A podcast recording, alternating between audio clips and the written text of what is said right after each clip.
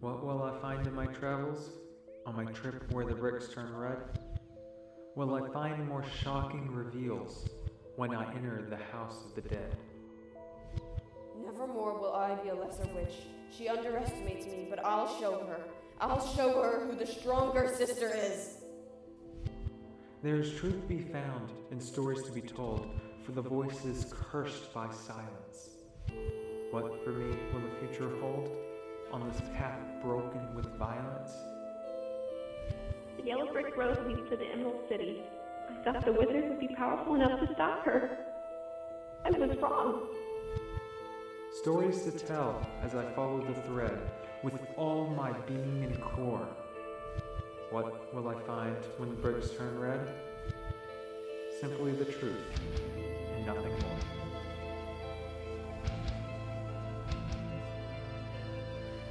From the wonderful land of Oz, this is Fiction Crime Time.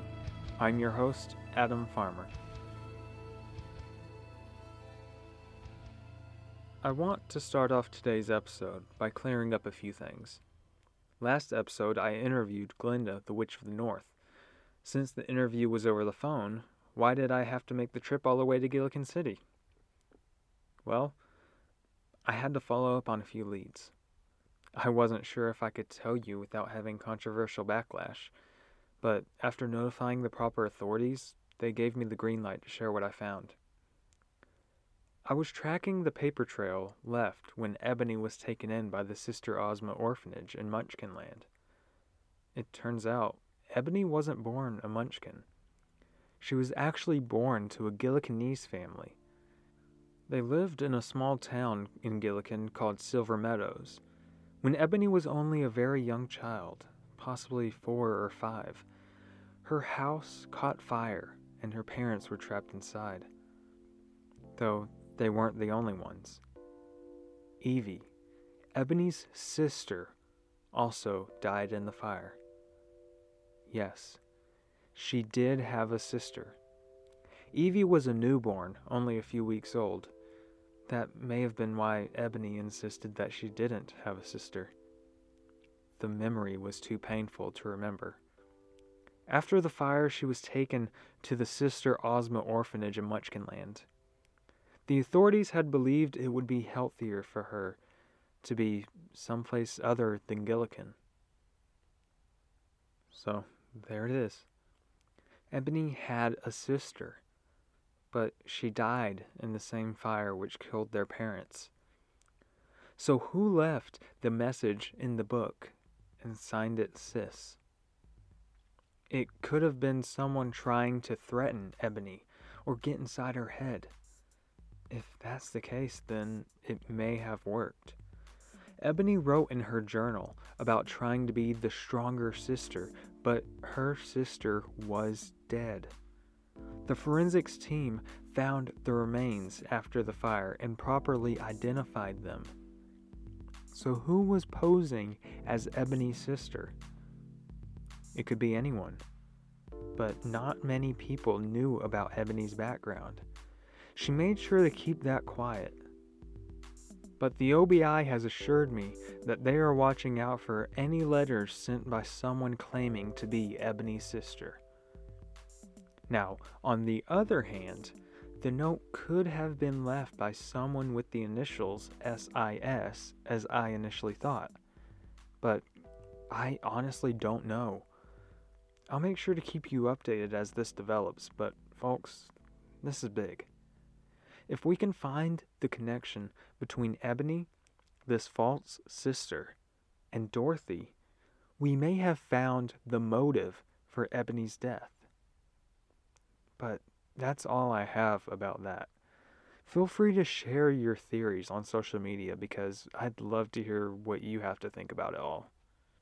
But now that we got that out of the way, let's talk about Ebony's alchemy notebook.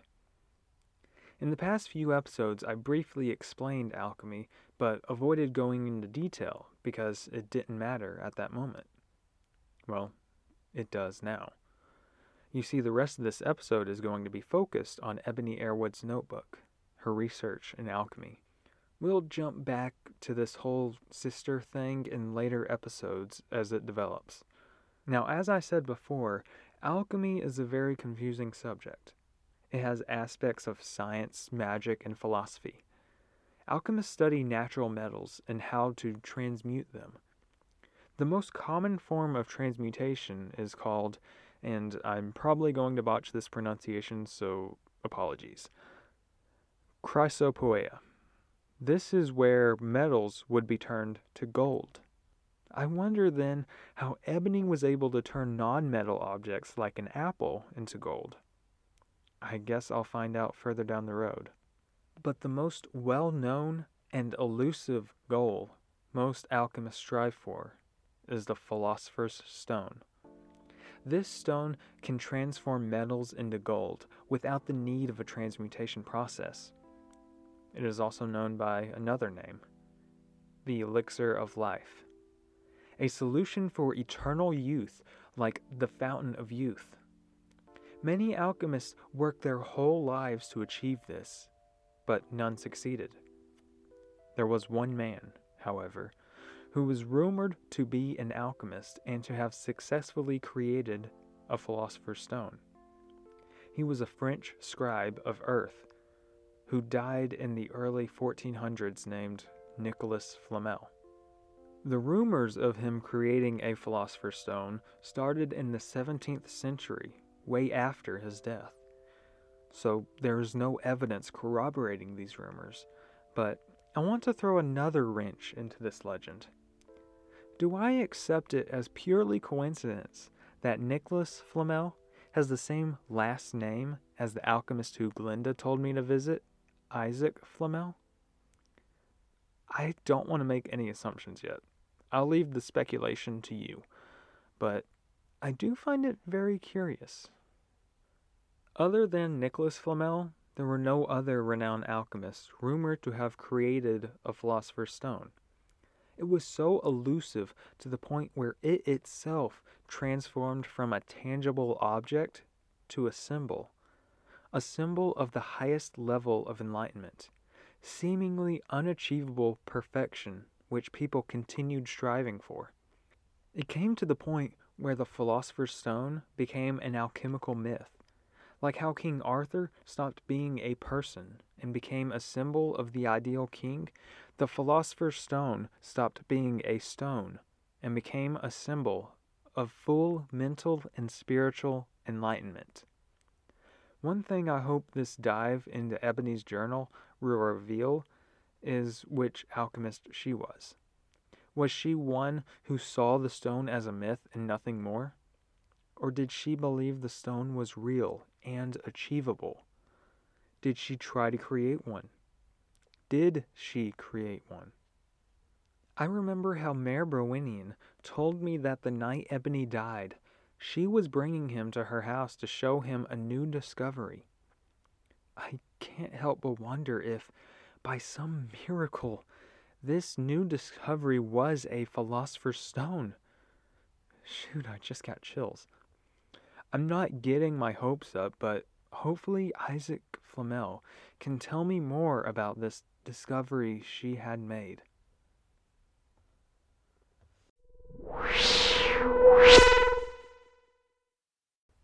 On the trip back to Munchkinland, I look over the photos of the journal again. I really wish I had the actual journal with me to look over, but these photos are better than nothing. The journal itself is bound in leather. It has gold embroidery along the outside border, and on the center of the cover is a symbol printed in gold. The symbol has two upside down equilateral triangles offset slightly from one another. These triangles are within a radiating hexagonal shape and it is all within a circle with indentations on it. At the very center of the triangle is an outline of a hand. It is from the side perspective with the palm open and facing to the right. I'll post a photo of it on Instagram so you can get a better visualization of it. I wonder what this symbol means.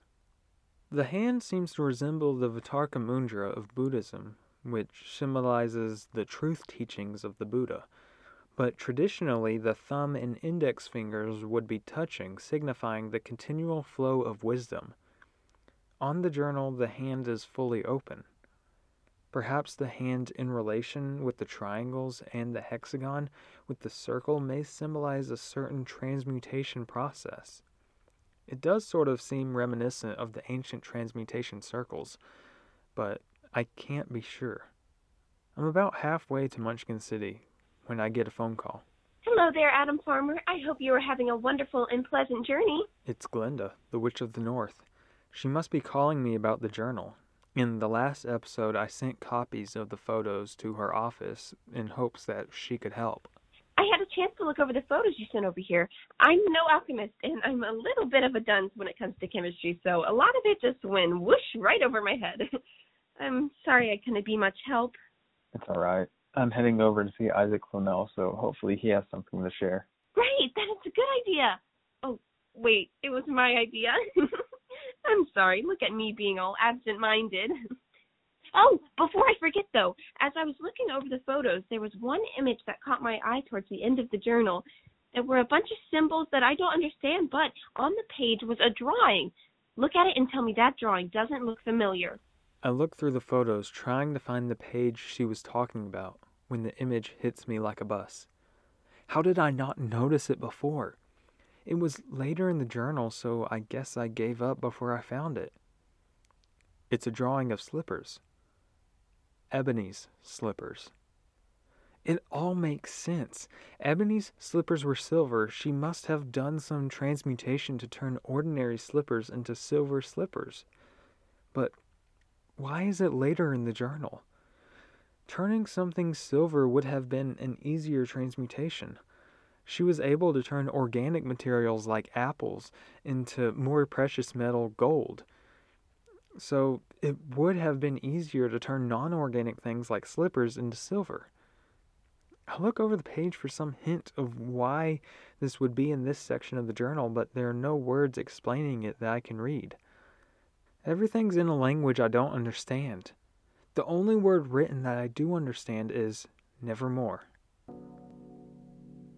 Nevermore. The same word that was Ebony's password for her secret door. The same word she used when talking about being a lesser witch. Nevermore. There's also a symbol on this page. It's similar to the symbol on the cover.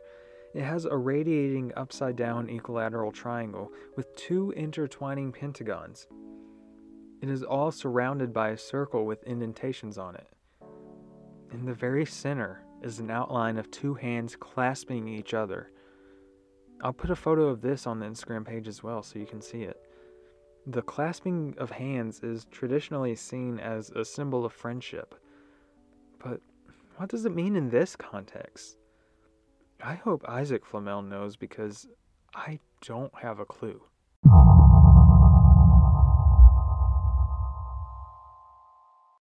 I make it back to Munchkin City, and after I greet some of the people I've come to know there, I go to the vehicle rental store and rent me a motorcycle. No, before you ask, that does not make me cool. I'm only doing this because it's the only motor powered vehicle in Oz that I can legally operate without an Ozian license. And I needed to do this because I can't keep taking Ubers, not where I'm going. This way, I have more freedom. The only downside is that I won't be able to look over the case during the drive, but I can deal with that. Luckily, the saddlebags have enough room for all of my recording equipment, the case file, and my other luggage. I packed light. After a night in a hotel room in Munchkin City, I packed everything into the saddlebags and put on my helmet. I drove off down the yellow brick road as the sun was rising behind me in the east. Yeah, I know. Wouldn't you want to see that in the movie? The road itself isn't well kept. Why would it be? Most people use the main highway now. The yellow brick road has sort of been abandoned. I occasionally see another vehicle, mostly a carriage, every once in a while, but for the most part, it's almost like a ghost trail, which is fitting, because sometimes I feel like I'm chasing ghosts, or the ghosts are chasing me. I feel that way as I enter the dark forest. I try to stay focused on the road so I won't start jumping at shadows, but I still remain on alert. Many creatures live in this forest, most notably the Kalidahs. They are basically a hybrid of tigers and bears. Luckily, I drive through the forest without any issues, though it did feel like a very long drive. After I make it out of the dark forest, I have some time on the open road. I left Munchkin City early in the morning, and it is now coming along midday.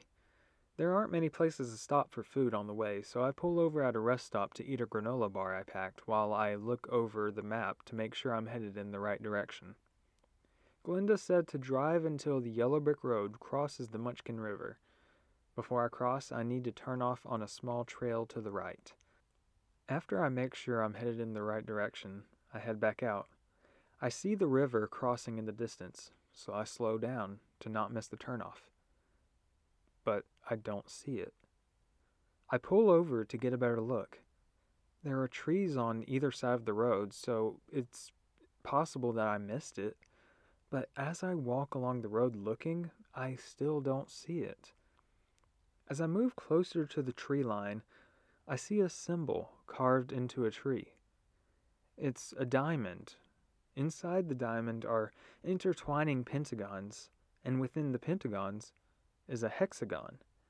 Splitting it all in half is a half circle on the right half. About five feet to the left was another tree with the mirror image of the symbol carved into it. I wish I took photos of it so you can see, but I completely forgot.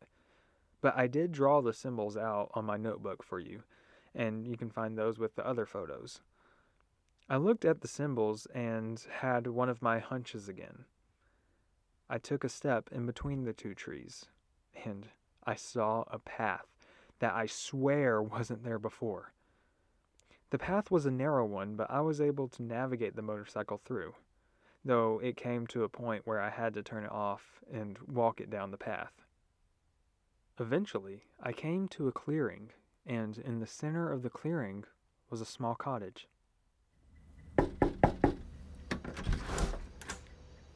You must be Mr. Farmer. Miss Lucasta told me to expect you. I hope you had no trouble finding my home. You almost lost me at your protection wards where the path meets the road, Mr. Flamel. But luckily I noticed them before I gave up. Hmm, I can't be too careful, Mr. Farmer.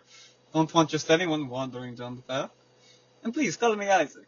As long as you call me Adam. He offered me some food, which I gratefully accepted. It was two o'clock and I haven't eaten lunch yet. We sat beside the fire, which he lit by simply touching the symbol on the floor of the fireplace. That's pretty cool. Transmutation circle, I guess? Oh, you know a lot about alchemy? Not really. I just did my homework on the way here. Where I come from, alchemy is a mix of myth, history, and fantasy. So I wasn't able to get a lot of info. It is sort of like that here too. You see, there are very few alchemists in Oz. It's sort of uh, taboo here. The people embraced the magic and even made it a part of the government through the witches. But people were still scared of alchemy. They normally are scared of what they don't understand. If alchemy was such a taboo, then how did Ebony Arrowwood become appointed as Witch of the East? How did they legitimize it so she could run for office? I guess she simply impressed the wizard and the Munchkin people. We got through some small talk to pass the time while I ate. Just talking about how he settled into this cottage, what he likes about this area, that kind of stuff. I then asked him the question that doesn't have anything to do with this case, but I was still dying to know the answer. Are you by any chance related to another alchemist named Nicholas Flamel? Nicholas Flamel.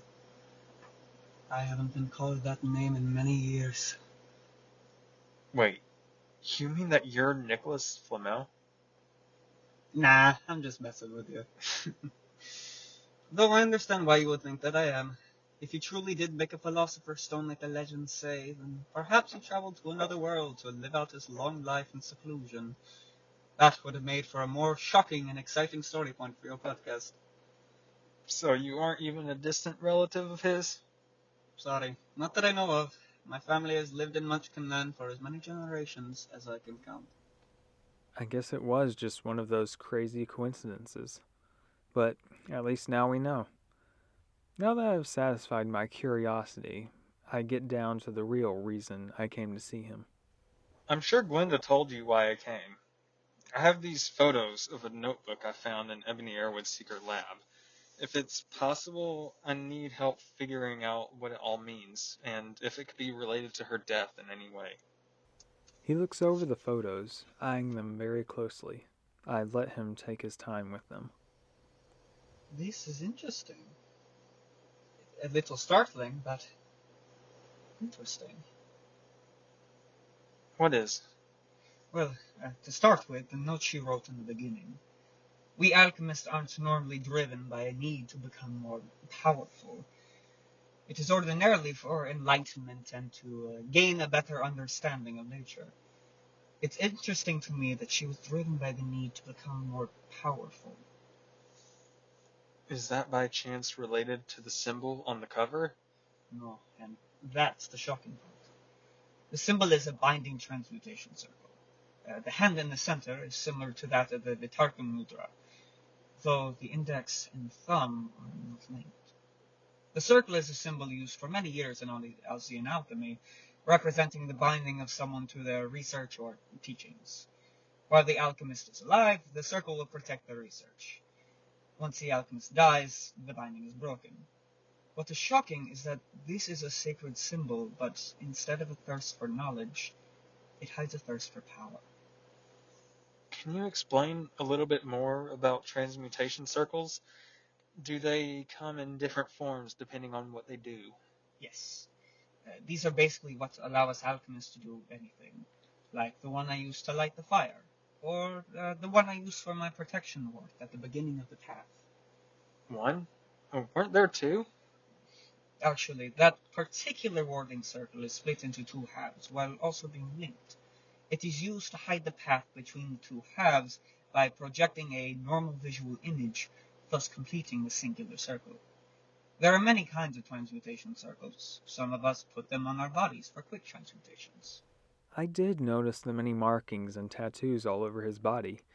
One on his wrist looked like the same one on the fireplace.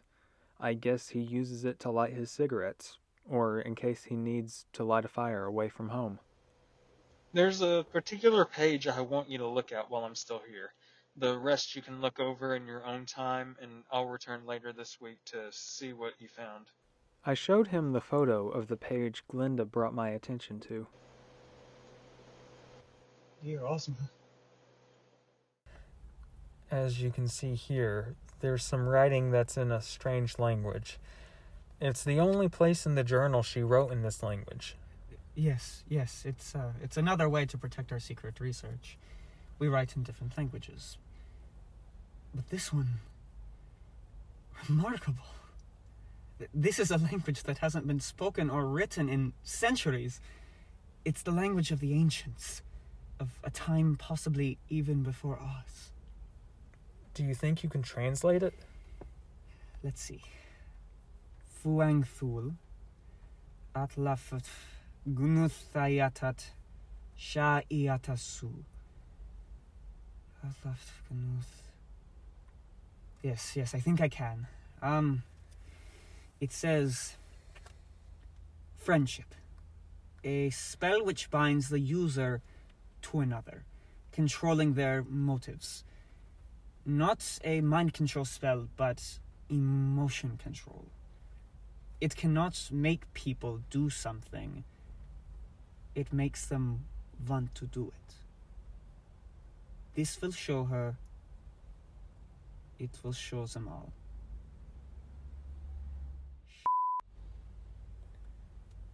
So she made that spell? No, no, not just that.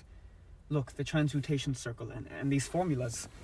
She binded the spell to an object or objects so that whoever had the object was the wielder of the spell. I pointed out the drawing of the slippers. Would those be considered objects? Yes. Sweet Pastoria, father of Ozma. Yes, they would. Thanks for listening to Fiction Crime Time. This episode was written and narrated by me, Adam Farmer. It featured the voice talents of Michelle Lee and Mitchell Witcher. Go follow them on social media. Their links are in the description, so go send them some love. Also, be sure to follow Fiction Crime Time on social media so you can see the additional case materials. Look for us at Fiction Crime Time on Instagram and Facebook, and at untrue underscore crime on Twitter. Tweet at us with your theories and thoughts about the case, or any good memes. We love a good laugh.